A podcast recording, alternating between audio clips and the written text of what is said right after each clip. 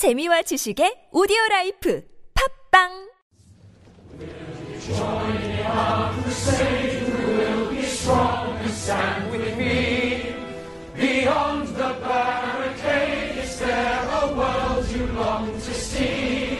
Then join in the fight that will give you the right to be free. 안녕하세요. 황상민의 심리 상담소 시즌 5 시작하겠습니다. 저는 오늘로 지난 15년간 국민의 애환과 기쁨을 같이 나누었던 대통령직을 사퇴합니다.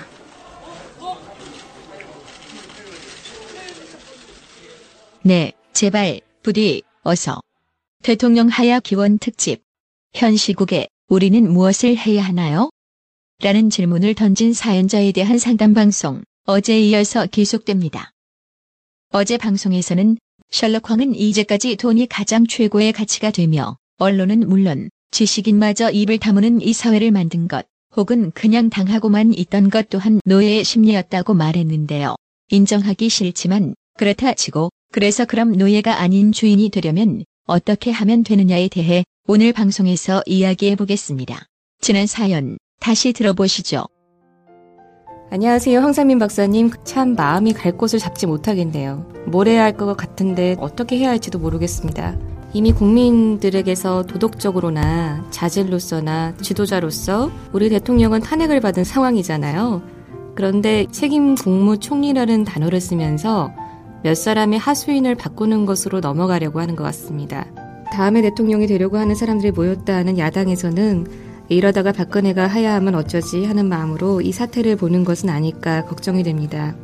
이 사람들은 혹시 그냥 기다리면 다음에 대권은 우리 차지가 될 것이니 마치 몸조심하는 마음으로 이 사태를 지켜보려고 하는 것은 아닌가 또 우려됩니다. 사실 저는 매 주말마다 광화문 광장에 나가서 박근혜 하야하라고 외치면서도 속으로는 이것을 내가 왜 하지 하는 의문도 동시에 든답니다. 그 다음에 누가 돼도 비슷하지 않을까 하는 두려움 때문입니다. 아니, 그보다는 지금 당장 하야는 어려울 거야 라고 믿는 사람이 더 많기 때문인 듯 합니다. 그렇게 외치면서 그것이 이루어지리라고 스스로 다독여보지만 그냥 분노의 구호로만 쓰여지다 잊혀질까 두렵습니다. 다시 한번 지금 이 시점에서 우리가 무엇을 바라는지 그리고 또 우리는 현재 이 상황의 변화를 위해 무엇을 할 수 있는지를 질문해 보고 싶습니다. 지금 이분이 질문을 참 잘하셨어요. 아까 질문은 국민들을 개돼지보다 못한 것으로 봤으면 이런 행동을 할 수 있나요?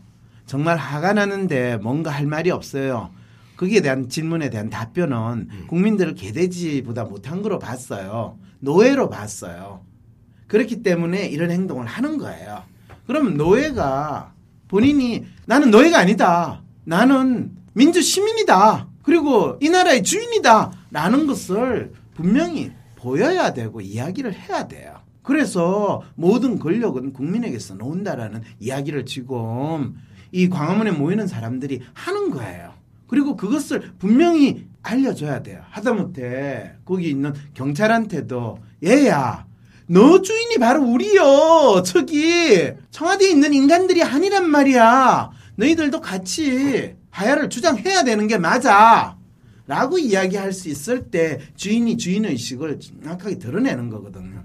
그 다음에 나쁜 놈들이 누군지는 알겠는데 그 사람들을 처벌하는 것으로 이 문제가 해결될까요? 라고 할 때 이분이 착각을 하는 게 우리 여왕님이 지난 4년 동안 잘 써먹었던 수법이 뭔지 알아요? 검찰의 조사에 의해서 진상이 밝혀질 때까지 기다려 보입시다.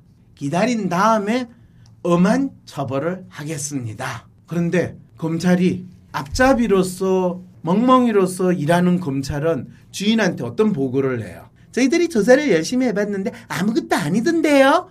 그러니까 아무것도 아닌 거라고 그러던데 이러면 국민들은 어 아무것도 아니래 주인님이 아무것도 아닌가 봐 우리도 그냥 아무것도 아닌 거로 생각하자 그런데 이게 아무것도 아닌 게 맞아? 뭐 이러면서 계속 지내는 상황이 됐다는 거야 우리가 알아야 되는 거는 진상이 무엇인가 아니라 지금 우리가 왜 분노하고 왜 지금 황당해하고 멘붕 사태에 빠지게 됐는가 진짜 문제가 무엇인가에 대해서 질문을 던져야 되는 거예요. 자기에게.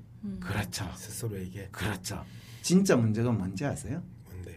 진짜 문제는요. 최순실이 아니라 우리가 대통령의 역할이 무엇이고 대통령이라는 사람이 어떤 책임을 가지고 있는가에 대해서는 말로만 하고 그리고 대통령 코스프레는 누구보다도 잘하는 사람이 대통령으로서의 능력이 있을 거라고 우리가 깜빡 속은데 그것이 진짜 문제라는 거예요.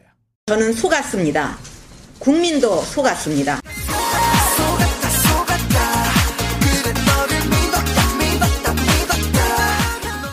최근 화제가 되고 있는 대구 여고생의 핵심을 찌르는 연설 잠깐 들어보시죠. 저는 무언가를 해야만 했습니다. 저를 위해 피땀 흘려 일하시는 그러나 사회로부터 개돼지, 흙수저로 취급받아 살아가는 사랑하는 저희 부모님을 위해 사회에 나오기 전부터 자괴감을 느끼고 있을 수험생 언니를 위해 또 아직은 너무 어려서 뭘 잘 모르는 동생을 보며 이들에게 더 나은 내일과 모레를 주기 위해서 저는 무언가를 해야만 했습니다. 현재 박 대통령은 그리고 이 대한민국의 대부분의 언론은 박 대통령이 아닌 최순실 씨에게 그 초점을 맞추고 있습니다. 하지만 저는 이것이 본질을 흐리고 있다고 생각합니다. 박 대통령은 현재 최순실 게이트 외에도 역사 교, 교과서 국정화, 한반도 사드 배치, 위안부 합의, 세월호 참사 등과 같은 말도 안 되는 정책과 대처로 국민들을 농락해 왔으며 증세 없는 복지라는 아주 역설적인 공약을 내세워 대통령직에 당선되었을 때에도 그 이후에도 담배세나 간접세 인상 등으로 우리 서민들을 더욱 힘들게 만들었습니다. 박 대통령은 지난 4일 대국민 담화를 통해 정치와 경제를 위해 하야할 수 없다는 식의 메시지를 남겼지만 여러분 그녀가 있을 때에도 국정이 제대로 돌아간 적이 있기는 했습니까? 대체 당신이 만들고 싶었던 나라는 어떤 나라입니까? 당신이 되고자 했던 대통령은 어떤 사람입니까? 근데 이제 이 항심소를 듣는 사람은 박근혜를 지지하는 사람이 거의 없을 거래요. 꼭 수업 들어오는 학생들 앞에서 선생들이 수업 안 들어온 애들 혼을 내는 거하고 똑같은 거야. 그래서 저희 아픈 물을 찌르, 찌르시네요. 제 생각에는 네. 정말 이제 이 멘붕의 국민들이 자문자답하거나 그 성찰하는 과정들 또 나는 반드시 필요하다 하면 그 성찰의 과정들은요 많은 비용과 시간이 필요합니다. 아닙니다. 아니 이러한 항심소도 들어야 되고 그 다음에 기사들도 읽어야 되고 그렇죠. 정치 평론가도 아닌데 그 문재인은 어떻고 김부겸은 어떻고 박은수는 어떻고 이재명은 어떻고 이런 것들도 다 읽고 들어야 되는데 이러한 것들을 최소화시켜 주는 게 방송 뉴스거든요. 방송 뉴스가 딱 정리를 해주는데 그 방송 뉴스만이라도 제대로 했다라면 한국 사회가 이렇게, 이렇게 안 됐을 거다. 그렇죠. 두 번째, 맞아요. 이제는 실천에 대한 부분들을 나는 고민해야 된다고 오, 생각해요. 훌륭한 지적이세요. 어, 그러면 이렇게 멘붕 상태에서 분노가 있고 허탈감이 있는데 자 근본적으로 나는 무엇을 할 것인가를 그렇죠. 고민을 해야 되는데 저는 KBS든 MBC든 SBS든 그 JTBC든 네. 자신의 생각과 다르거나 네. 자신이 알고 있는 사실과 다르거나 어떤 상황에서 자신과 부딪히면 그 회사에 전화하자. 훌륭하신 생각. 전화해서 항의하고 또 항의하고 하는 일상적으로 나는 저 텔레비전을 멍하게 보는 시청자가 아니라 저 텔레비전과 함께 한국 사회를 운영하고 있는 플레이어로서 주체로서 본다라면 나는 저 텔레비전을 시청하는 게 아니고 모니터하는 거거든.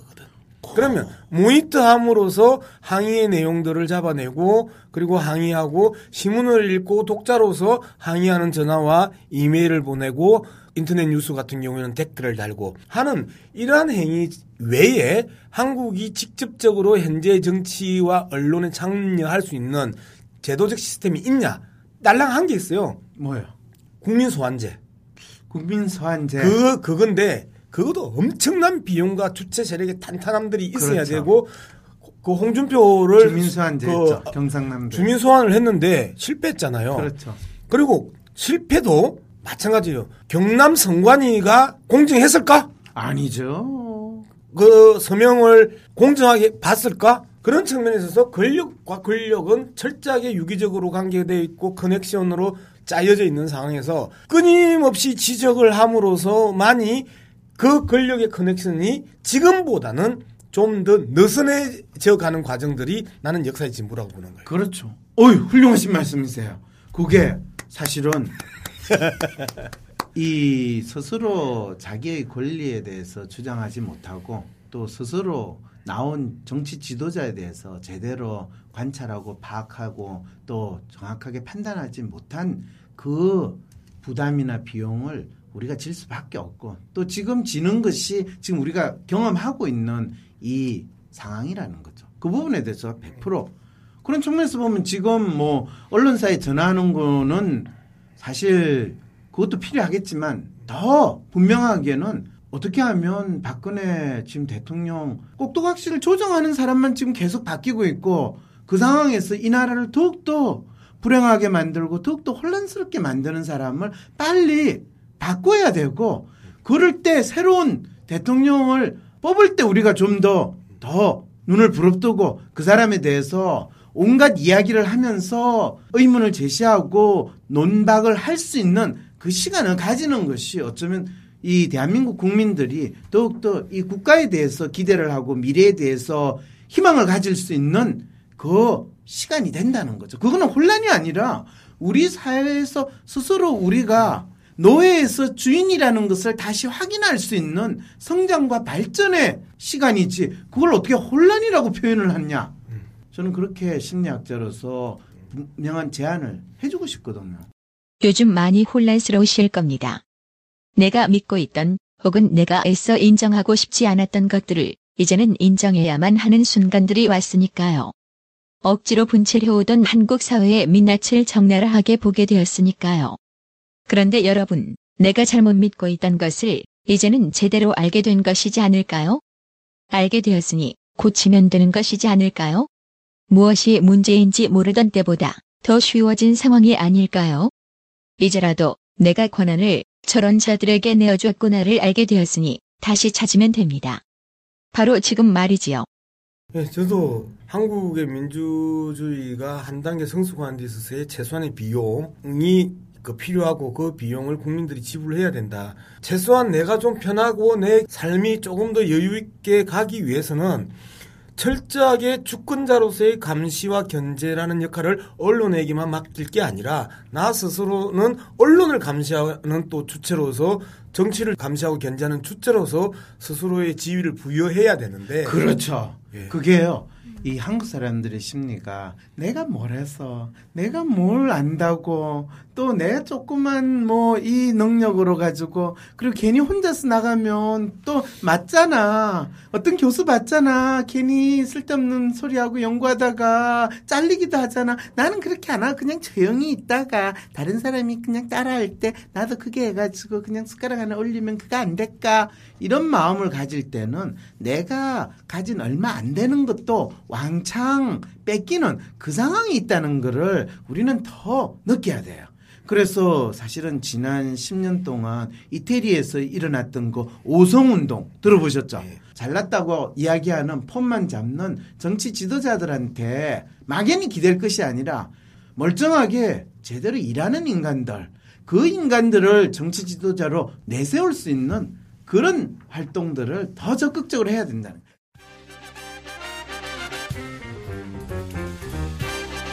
황상민의 심리상담소 송년의 밤. 나도 모르는 내 마음을 쪽집게처럼 꿰뚫어보는 심리학계의 셜록 홈즈. 황상민 박사를 오프라인에서 직접 만나 이야기를 들어볼 수 있는 황상민의 심리 콘서트 시즌2가 오는 12월 17일 충정로 벙커에서 열립니다. 지난 심리 콘서트 시즌 1에서는 삼국지 인물들의 심리 분석을 통해 난세에 살아남는 법을 알아보았는데요. 이번 시즌 2에서는 1년여 넘게 진행해온 팟캐스트 황상민의 심리 상담소의 공개 방송 형식으로 셜록 황이 개인의 이슈와 사회 이슈를 풀어가는 과정을 직접 생생하게 만나보실 수 있습니다. 그동안 황심소에서 다뤄졌던 상담의 사연자들도 직접 초대해 셜록함과 함께 이야기해보고 또 시사 이슈에 대해서 다양한 패널들과 함께 즉석에서 풀어보는 과정을 통해 나도 모르는 내 마음을 알아보는 시간이 될 것입니다. 황심소를 들으면서 너무 공감 가셨던 분들, 혹은 나는 이것은 도무지 이해가 안 간다 하셨던 분들, 직접 문답할 수 있는 시간도 마련하였으니 직접 만나러 오세요. 2016년을 보내기 전 내 마음은 무엇인가 라는 질문을 던져보고 셜록함과 함께 찾아보는 시간이 될 것입니다. 공간이 한정되어 있으니 신청 서둘러 주세요. 티켓은 황상민 심리연구소에서 온라인으로 구매하실 수 있습니다. 인터넷 포탈에서 황상민의 심리연구소를 검색해 주시거나 위즈덤 센터 02-6207-7430으로도 문의 가능하십니다.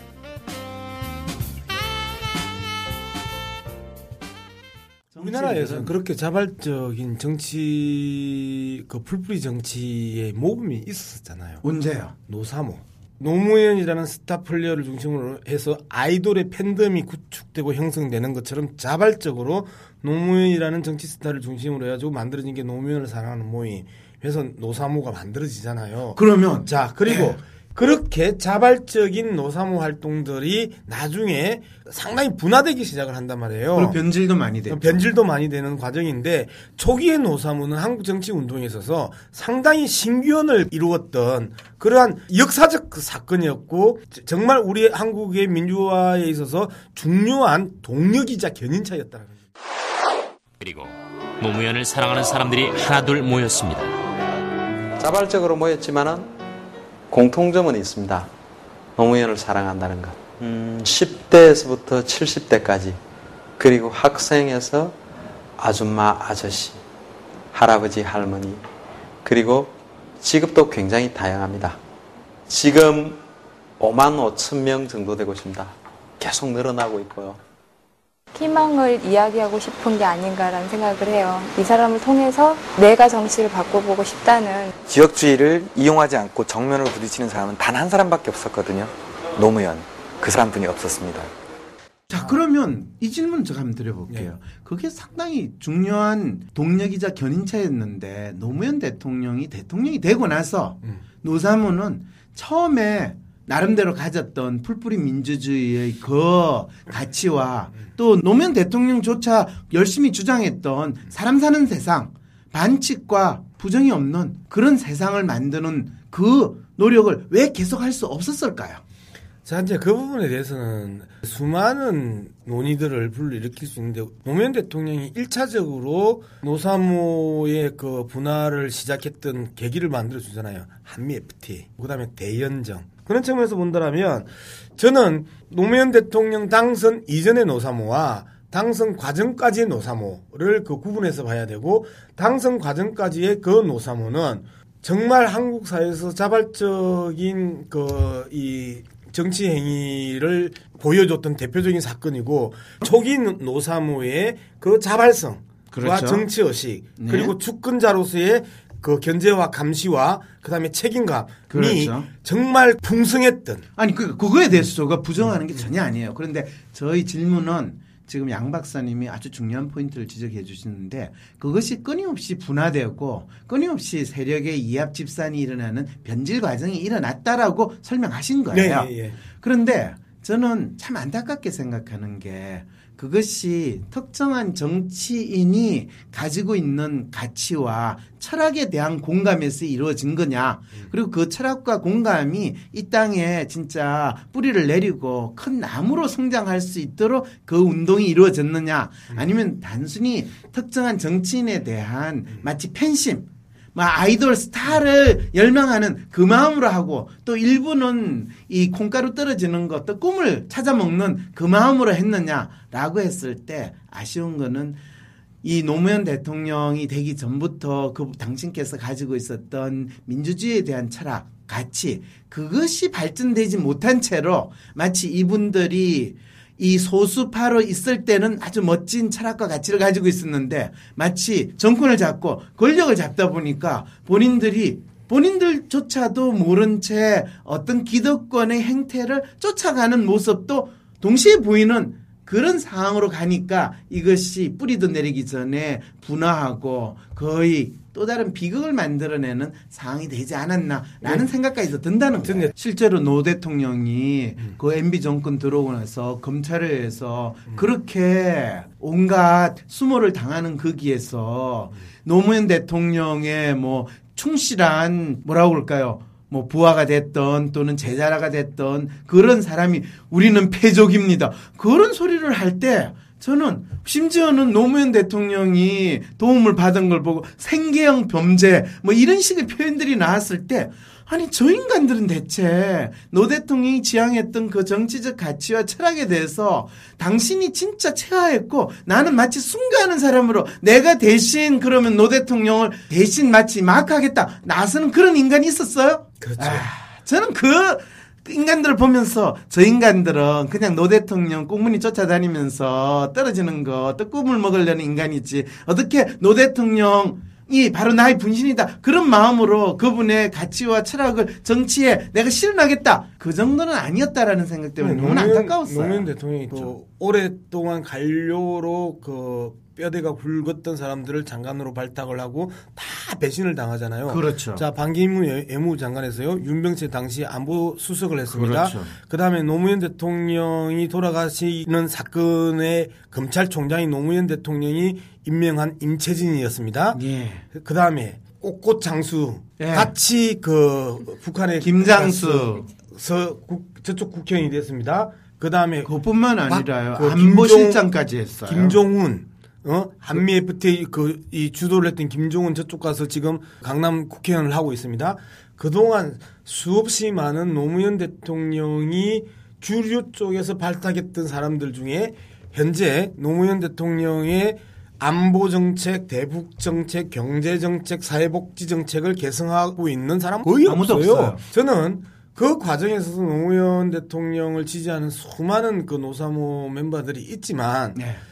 정말 실정과 잘한 것과 잘못한 부분에 대해서는 구분하자. 그리고 그거 아주 좋은 지적이세요. 이후에 또 다시 이러한 현재의 야, 야당 세력들이 그 정권 교체를 통해서 집권을 한다 하더라도 철학이 뭐냐, 노선이 뭐냐를 명확하게 하지 않고 주류에 대한 또 다른 환상을 가지면서 주류를 교체할 생각을 하지 않고 주류에 동화되어 가면서 똑같은 실패를 할 수밖에 없는 것에 대해서 경계하는 거예요, 제가 지금. 어휴, 훌륭한 지적이세요. 진짜 혁명가다운 말씀을 저 하시네요. 혁명가입니다. 네. 지금에 있는 전세라도 좀 잘 지켰어요. 뭐 원래. 혁명가는 전세와 월세로 살면서 이 뭐 막스가 뭐 지집이라도 하나 가졌겠어요. 네. 그건 그렇다고 치고요. 지금 사실은 정리를 참 잘해 주셨네요. 지금까지 그럴듯한 말에 쏘가왔는데 앞으로도 이렇게 계속 쏘가야 합니까? 그거는 우리가 지금 현재 상황을 어떻게 인식하고 여기에서 구체적으로 어떻게 행동하느냐에 달렸지 우리가 멍청하거나 또 어떤 대안이 없거나 그런 것은 아니라는 거예요.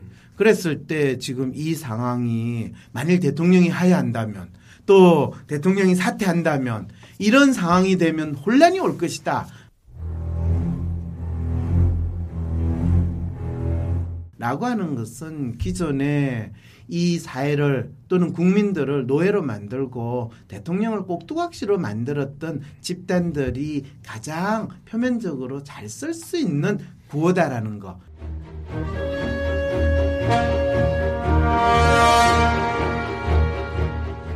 그 부분에 대해서 정확하게 인식을 해야 된다는 거죠. 그 이야기에 한마디 더 붙이면 우리가 어릴 때 보면 어른들이 뭐 사회에 대해서 관심을 갖거나 그다음에 그 공동체에 대해서 비판을 하면 네가 출세해서 공부 지금 열심히 공부했고 네가 출세해서 네가 지도자가 됐을 때 그렇게 만들면 되지 않냐라는 이야기를 많이 했던 네, 거예요. 그거 사기예요. 근데 저는 현재와 미래는 구분하자. 현재는 현재대로 공부도 하고 그다음에 일도 하고 노력도 하고 그다음에 비판도 하고 저항도 하고 민주화도 만들고 리더도 하면서 그렇게 동시에 그 수신제가 치국 평천하가 수신하고 제가하고 치국하고 평천화를 하는 게 아니라 수신은 수신대로 제가는 제가대로 그 다음에 치국은 치국대로 이게 같이 가는 거지 하- 이거 하고 나서 그 다음, 이거, 그 다음 하고 나서 그 다음이라는 단계론적인 사고방식들을 주면 안 된다라는 거죠.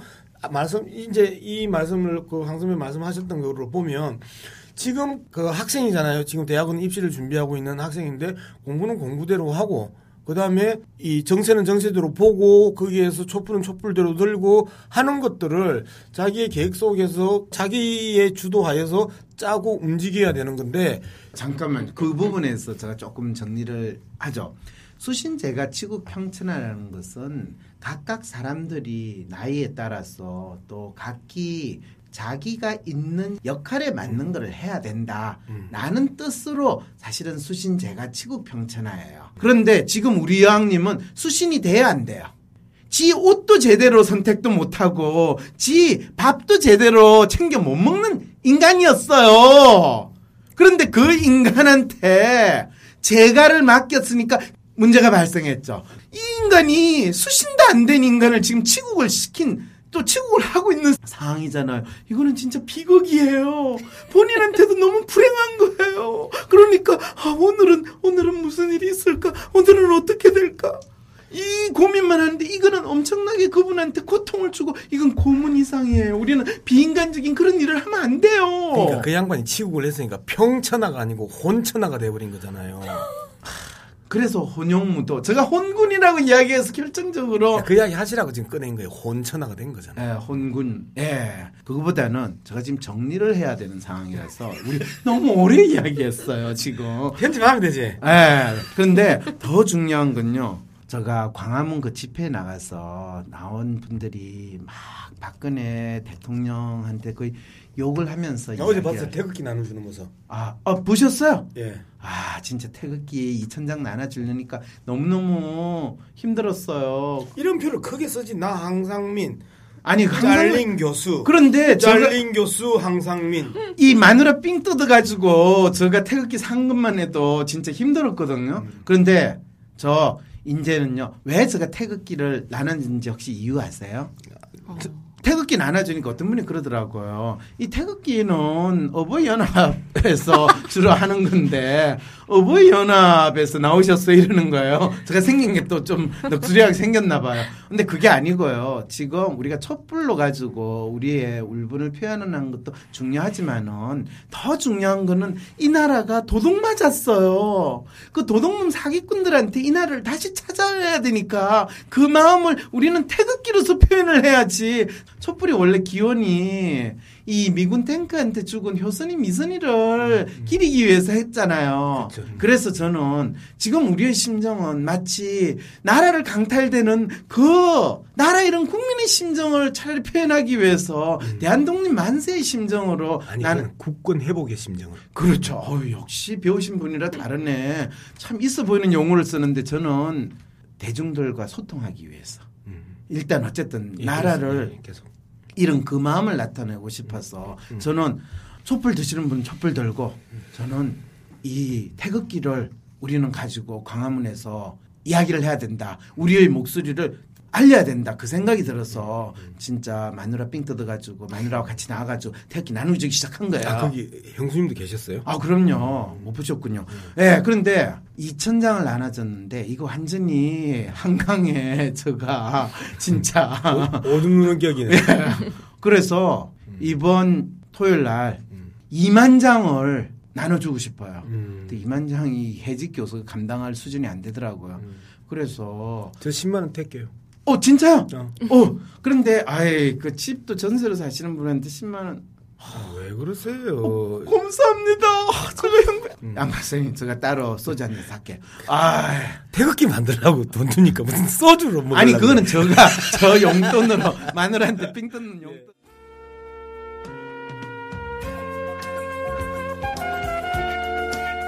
오는 11월 26일 토요일 위즈덤 센터에서 열리는 WPI 기본과정 워크숍 안내입니다. 위스덤 센터에서 진행되는 이 기본 과정 워크숍에 참여하시면 WPI 개발자이신 황상민 교수로부터 직접 성격 심리 원리와 WPI 기본 유형 그리고 프로파일 해석의 기초를 배우실 수 있습니다. 자기 자신을 있는 그대로 바라보고 사랑하고 싶으신 분, 내가 살아가면서 겪고 있는 반복적인 문제를 이젠 풀어보고 싶으신 분, 가족과 직장 동료들과의 관계에서 불안하고 고민이 있으신 분, 자기 분야의 WPI를 활용하고 싶으신 분, 그리고 WPI를 활용한 상담과 코칭에 관심이 있으신 분, 이 밖에도 다양한 필요를 가지신 여러분들께 좋은 배움의 기회가 될 것 같습니다. WPI 기본 과정 신청 또는 문의 사항은 위즈덤 센터 홈페이지 공지사항을 확인하시거나 전화 또는 메일 주시면 되겠습니다. 전화번호는 02-6207-7430, 이메일 주소는 wisdomcenter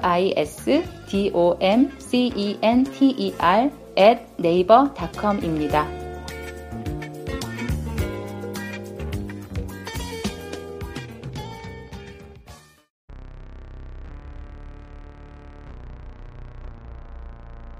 헬조선에서의 심리 독립을 돕는 방송 황심소입니다.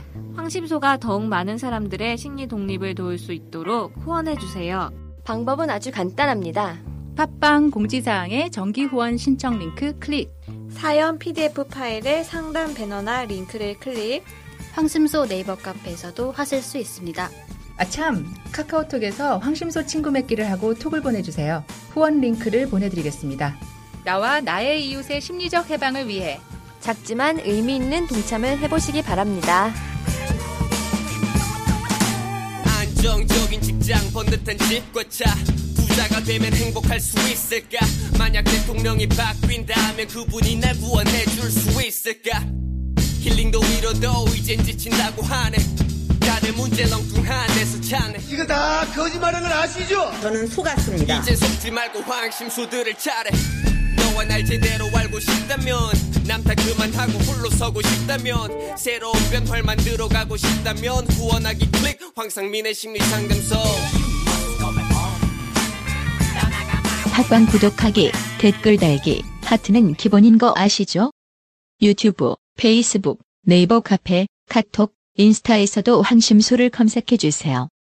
더욱 다양한 소식으로 찾아뵙겠습니다. 그건 그렇고 그래서 사실은 이 방송에서 제가 사실 지금 우리가 뭘 해야 될까요라고 할 때 아까 이야기하면서 제가 이태리의 오송 운동도 이야기하고 아까 노사모 말씀하시는데 저는 어떻게 보면 우리가 잊어버리고 우리가 혼란스러워했던 노무현 대통령이 처음에 노무현 대통령이 지향하는 가치와 정치 철학을 우리가 진짜 현실 정치에 더 그분이 더 이상 안 계시더라도 그거를 진짜 이루고 싶은 마음이 있거든요. 그리고 그 내용이 각자 다양한 생각들이 있는데 그거를 끊임없이 이 황심서를 통해 가지고 우리 오늘 이야기하듯이 이야기를 하는 거예요. 그리고 그걸 알려야 돼요. 그러려면 태극기를 나눠주고 그거를 하는 심정으로 많은 분들이 질문도 던지고 또 이번 광화문에 태극기를 들고 박근혜 물러가라! 박근혜로부터 빼앗긴 또는 박근혜를 조정하는 하수인들로부터 부역자들로부터 우리는 나라를 다시 찾는다는 심정으로 목소리를 외치고 또 그랬으면 좋겠거든요. 거기에 대해서는 공감하세요? 네. 아, 감사합니다. 아, 역시 제가 양 박사님이랑 이 이야기가 통할 줄 알았어요. 나 있는 사람이야. 이야. 저예요, 저. 그런데 포기자 네. 이야기를 들어보니까 네. 오늘 무슨 말 하는지 이 사연에 대해서 충분히 이야기를 나눈 것 같으세요? 저는 그냥 아까부터 자숙의 시간을 갖고 있었습니다. 아 그래요? 예, 언론인 얘기 나오고 나서 그냥 그냥 아니 본인 잘못 아니잖아요. 본인들의 선배들이 만든 거 찌질한 건데 저는 이 프로에 나온 그것만이라도 너무나 감사하기 때문에 정리 안 해요? 네, 지금 정리를 하자니까요. 이 상황을 변화를 위해서 무엇을 할 수 있는지 이분이 질문을 했거든요. 네. 그거는요, 일단 황심서를 후원하셔야 돼요. 그리고 그 다음에 우리 태극기를 들고 빼앗긴 나라를 찾아야 돼요. 그리고 이 두 분이 이 황심서에 나와 가지고 오늘 같은 방송을 할 수 있도록 열심히 여러분들이 도와주셔야 돼요. 그 다음에 어, 이 시점에 우리가 바라는 것은 무엇인지 그거는 여러분들이 끊임없이 황심서에 여러분이 바라는 것을 알려주셔야 돼요. 지킬 마음도 없으면서 나와서는 경제를 살리겠다, 증세 없는 복지를 하겠다라는 말들을 했는데 우리는 왜 믿었을까요? 믿고 싶었기 때문이었겠지요. 잠깐만요. 아닌데? 라는 생각이 드시지요? 네. 황심소를 듣는 분들이라면 그들의 말을 믿지는 않으셨을 겁니다. 오히려 분통 터져 하셨을 겁니다.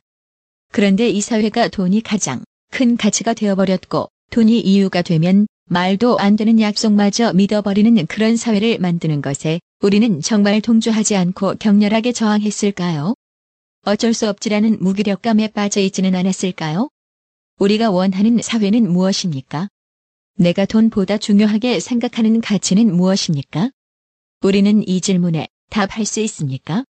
스스로 원하는 것을 뚜렷하게 하지 않을 때 우리는 또다시 기득권이 만드는 틀 안에 삶을 살아야 합니다.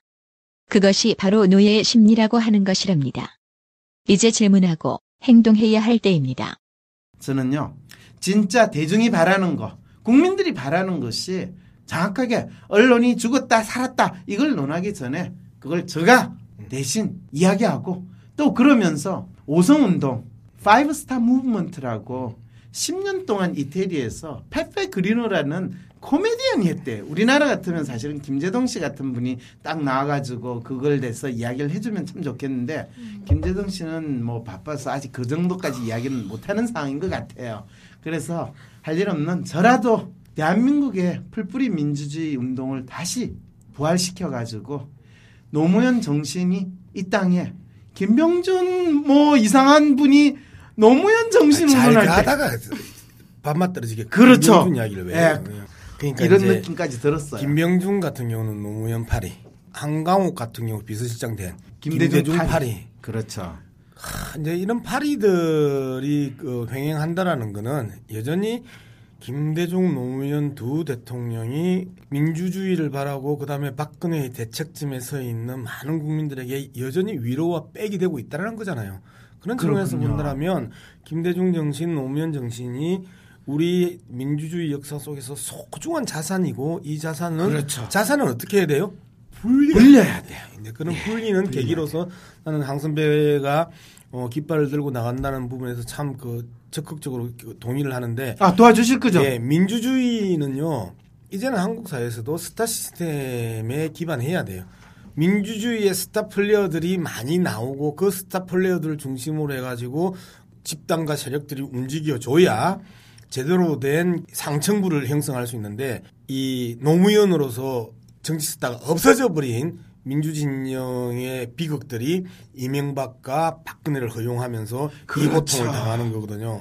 그런 측면에서 보면 나는 항심소의 그 황상민 박사가 그러한 수, 그 수많은 정치 스타들 중에 한 사람으로서 우뚝우뚝 아니 무슨 무슨 양 박사님이 하셔야 돼요 지금 저는요 안 돼요. 아, 저도 안 돼요. 아, 이때까지 쭉 설명을 했는데 본인이 하겠다며, 하겠다 하면서 아니, 저는, 안 된다는 것도 뭐야? 잠깐만요, 잠깐만. 저는 그 정치 스타가 되실 분들을 끊임없이 발굴하고 그분들을 끊임없이 아니, 황 박사께서 스타 플레이어가 돼야 황 박사가 정말 세밀하게 이 심리를 보고 나쁜 짓 안 할 놈을 딱 스카우트해서 일마 한번 키워줍시다.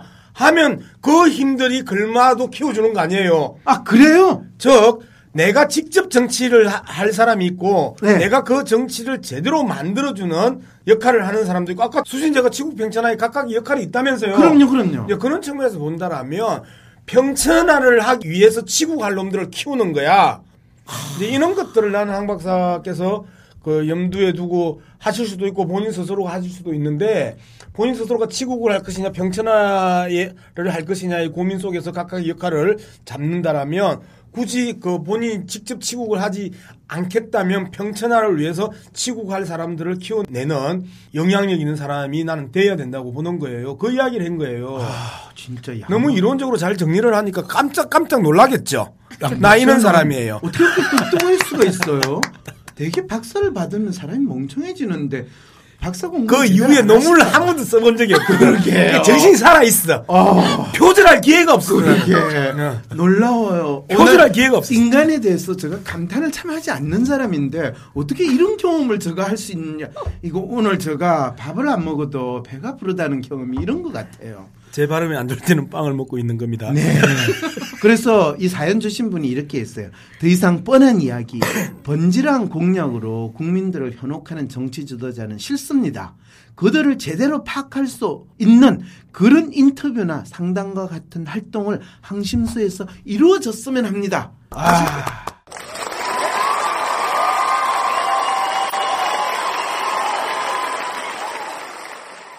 아 그래요?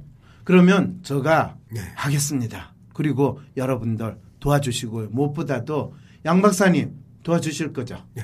예, 그 종편은 나가시고요. 그리고 그 조금이라도 시간이 있으시면 종편 에서 주는 돈보다는 못 주고 아유, 안 줘도 돼. 한국만은 못 anytime, anytime, any Korea. 아, 약속하셨어요. 아, 예. 셜록 황이 대권 주자 분석하기 돌입을 선언했습니다. 해직이 되어도 모진 비바람이 불어도 눈에 보이는 뻔한 거짓말을 맞다고 할 수는 없습니다. 황심소에서 여러 정치인들의 진면목이 드러날 수 있도록 여러분의 많은 지지와 후원 부탁드립니다. 어떤 정치인에게 어떤 상담을 받고 싶다. 이런 사연도 좋고요. 직접 섭외까지 해주시면 더 좋고요. 패널들 출연료 주게 후원금 보내셔도 좋습니다. 한번 해봅시다. 어쨌든 간에 그 마음이네요. 감사합니다. 오늘 이렇게 나와주시고요. 그리고 포기자. 포기하지 말고요. 이렇게 새로운 희망을 찾아가는 해직 교수가 있다는 데서 희망을 가지고요. 그 중앙일보도요. JTBC 이상으로 이 나라의 민주주의에 기여하는 신문으로 변신하는 그날이 올 거고 그거를 포기자가 포기하지 않는 한 있을 해직 거예요. 교수잖아. 근데 나는 해직 강사야. 네, 저, 저도 아, 곧, 그래요? 저도 곧 해직 기자네요. 어. 제가 성대에서 그 삼성 대진 투쟁하다가 해직 당한 이후에 그러니까 해촉이지. 저분은 해촉 해직이고 나는 해촉 강사야. 그 뒤로 아. 한 번도 성대에서 그 강의를 못 해봤어요. 네. 근데 난 개인적으로 삼성 형님들하고 억수로 친하거든. 아, 그래요? 근데 성대에서 알아서 기- 기면서 강의함을 안 주대. 그게 2000년에 삼성 대진 투쟁 할 때 제가 전국 대학 강사 노조 위원장을 했었거든요. 그래서 경력이 성대 강사 노조. 위원장을 했는데 오. 그때 잘리고 나서 저는 자- 작은 소망이 있으면 성대 가서 고별 강의라도 한 시간이라도 음. 해보면서 내가 성대에서 쫓겨났던 예. 그 16년 전의 사건을 다시 해명할 수 있는 그 이런 것들을 얻었으면 좋겠다라고 수없이 삼성 형님들 성대 친한 교수들한테 이야기했는데 특강하면 안 시켜주다. 안 가, 이 제가요, 제가요.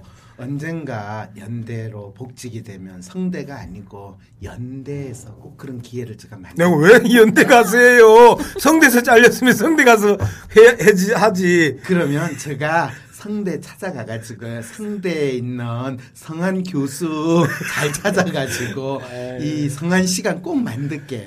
예. 저 우리 성, 그 성대 요강금 편지에서 빼주세요. 아니에요. 그 그거는 꼭 성한 그대로 남겨둬야 돼요. 제가 연대 욕한 건 꼭 빼주세요. 네, 우리 이 정도는 할 수 있어요. 네, 어쨌든 두 분 오늘 나와주셔서 너무너무 감사합니다. 네, 안녕히 계세요. 네, 고맙습니다. 고맙습니다.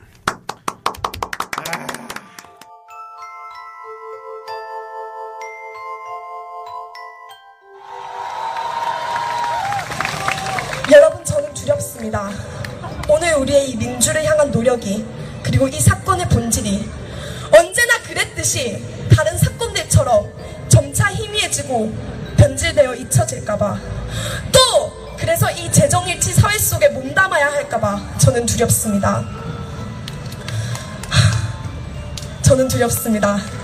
이런 사회를 헤쳐나가기 위해서 우리는 다 같이 노력해야 합니다. 여고생의 말이 구구절절 마음에 와 박히는 것 같습니다. 저도 두렵습니다. 언제나 그랬듯이 우리가 다시 눈을 감아버릴까 두렵습니다. 우리는 무엇을 해야 할까요? 각자가 할 수 있는 것을 해야 하지 않을까요? 황상민 박사님은 대권 주자들의 심리 분석을 통해 그들의 진면목을 대중에게 알려줄 것이고요. 황심소는 오는 12일에 광화문에서 태극기의 물결을 만들 것입니다. 여러분도 함께 하지 않으시겠습니까? 저들에게 내팽개쳐 버렸던 우리의 권한, 주권을 함께 되찾지 않으시겠습니까? 태극기 2만 장이라도 그 불씨가 될 수 있기를 바라며 오는 12일 광화문에서 그 시작을 하겠습니다. 집에 태극기가 있으신 분들은 태극기를 들고 나와주세요. 혹여 다른 일이 있어 나오지 못하신다면 나오신 분들에게 태극기를 전달할 수 있도록 태극기 비용을 후원해 주세요. 그리고 직접 그날 태극기를 나눠주는 것에 동참하실 분들은 참여 신청을 해주세요. 후원 계좌는 하나은행 231-910016-51404 예금주 황심소입니다. 태극기 나눔 동참 신청은 010-5720-9430으로 이름과 참여 동기 적어서 문자 한 통 보내주세요. 촛불과는 또 다르게 태극기를 흔들면서 박근혜 퇴진하라 하야하라를 외치니까 저희 빼앗긴 국민의 주권을 다시 되, 되찾아야겠다는 마음이 더 간절하게 들고 이렇게 많은 사람들이 광화문에서 함께하는 것을 보고 가슴이 너무 뭉클했어요. 목이 마르면 물을 마시듯 주권을 찾고 싶으면 찾으면 됩니다. 두려워 마시고 11월 12일 광화문으로 태극기를 들고 나오세요. 당신의 심리 독립을 위해 항상 함께하는 황심소가 되도록 하겠습니다. 광화문에서 뵙겠습니다.